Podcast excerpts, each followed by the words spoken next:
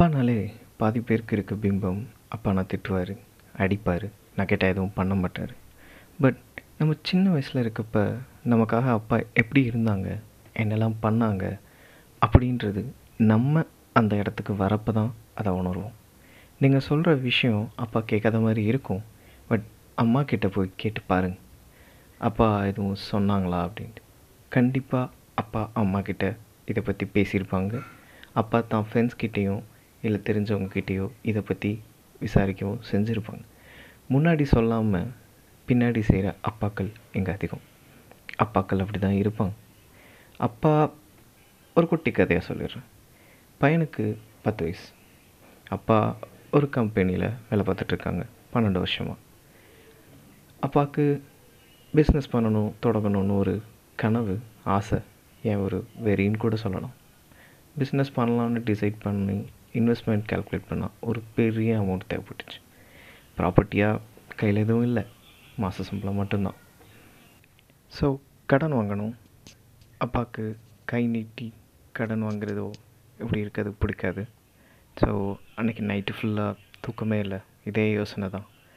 பையன் தூங்கிட்டு இருக்கான் பக்கத்தில். அப்போ பார்த்துட்டே இருக்காரு. பிஸ்னஸ் ஆரம்பித்து ஒரு லெவல் வர்றதுக்கு அஞ்சு வருஷம் ஆகும். அப்புறம் இந்த கடன் வாங்கினதை அடைக்க முதல்லாம் போக ஒரு ரெண்டு மூணு வருஷம் கூடயே ஆகும். இதில் ஏதாவது கொஞ்சம் மாறினாலும் பையனுக்கு படிப்புக்கு எதுவும் ஆயிருமோன்ற ஒரு பயம். ஏன் இந்த அப்பாவுக்கு தான் பெரிய ஆளாக வரணுன்ற எண்ணத்தை விட பிஸ்னஸில் பையன் நல்லா பெரிய ஆளாக வரணுன்றதில் ஆசைலாம் இல்லை பேராசை. ஸோ எப்போவுமே ஆசைக்கும் பேராசைக்கும் நடுவில் பேராசை தானே ஜெயிச்சிருக்கு. பையனை பற்றி சொல்லணுன்னா பையனுக்கு எது கேட்டாலும் கிடச்சிரும். உடனே கிடைக்காட்டினாலும் கூட கண்டிப்பாக அவனுக்கு கிடச்சிரும். கொஞ்ச நாள் அப்புறம் கூட. ஸோ அப்படியே வருஷங்கள் ஆகுது. எட்டு வருஷம் ஓடிடுச்சு. பையன் படித்து டுவெல்த்து முடிச்சிட்டான். அப்பவும் அப்பாவுக்கு ஒரு யோசனை. இப்போ பிஸ்னஸ் ஆரம்பிக்கலாம். பையன் நல்ல மார்க் எடுத்துட்டான். இதில் காலேஜ் ஆரம்பிச்சு போவான் அப்படின்னு. சொல்லப்போனால் எட்டு வருஷத்துக்கு முன்னாடி தேவைப்பட்ட அமௌண்ட்டை விட மூணு மடங்கு தேவைப்போ அகெயின்ஸ் காலேஜ் செலவு வரும்ல. அதே நினப்பு அப்பாக்கா அகெயின் ஸோ இந்த தடவையும் பிஸ்னஸ் பண்ணல. பையன் காலேஜ் போகிறான் நாலு வருஷம் ஓடுது. படித்து முடிச்சிட்டான். அடுத்து கேம்பஸ்லேயும் ஒரு கம்பெனி நல்ல ஒரு ஐடி கம்பெனிலையும் செலக்ட் ஆகிட்டான் ஸோ பெரிய கம்பெனி மாதம் நல்ல சம்பளம்.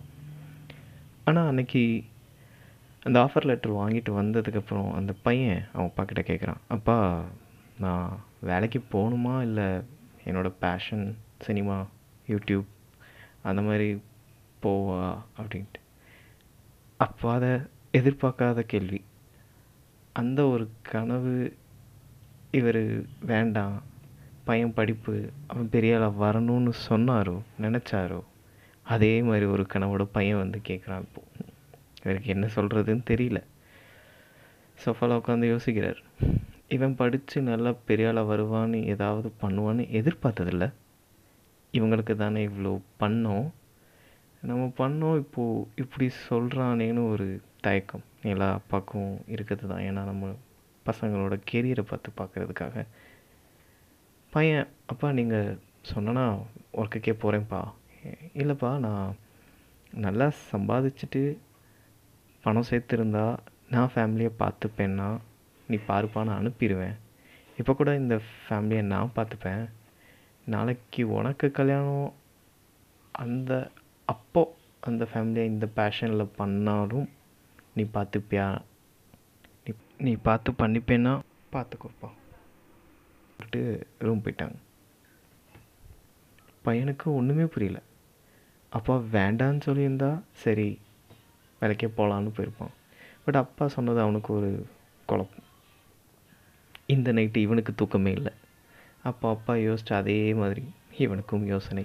மறுநாள் அப்பா கிட்ட நான் வேலைக்கு போகிறேன்ப்பா இல்லைப்பா நானும் யோசித்தேன் நீ பேஷன்னாலும் போ.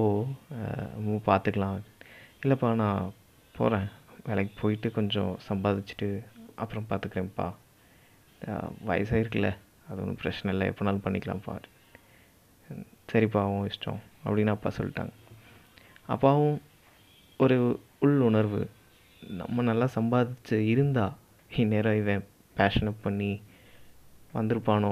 என்னால் தான் இப்போ பேஷனை ஃபாலோ பண்ணாமல் இப்போவும் அப்பாவுக்கு ஒரு உணர்வு இருந்துகிட்டே தான் இருக்குது பையனும் வேலைக்கு போய் பிடிக்காத வேலை அப்படியே பாழாக்கிட்டான். வருஷங்களும் ஓடுது. ஆறு வருஷம் ஆச்சு. ரெண்டாயிரத்தி இருபது லாக்டவுனும் போட்டாச்சு. வீட்டிலே தான் வேலை. ஒர்க் ஃப்ரம் ஹோம் அப்போ ஒரு யோசனை. சென்னையில் மிஸ்ஸின் மாதிரி ஒன்றும் நேரமே இல்லாமல் ட்ரெயினை பிடிக்கணும் பஸ்ஸை பிடிக்கணும் ஓடிக்கிட்டே இருந்தோம். இப்போ வீட்லேயே தானே இருக்கோம். ஏன் நம்ம பேஷனை நோக்கி போகக்கூடாது அப்படின்னு யோசிக்கிறான்.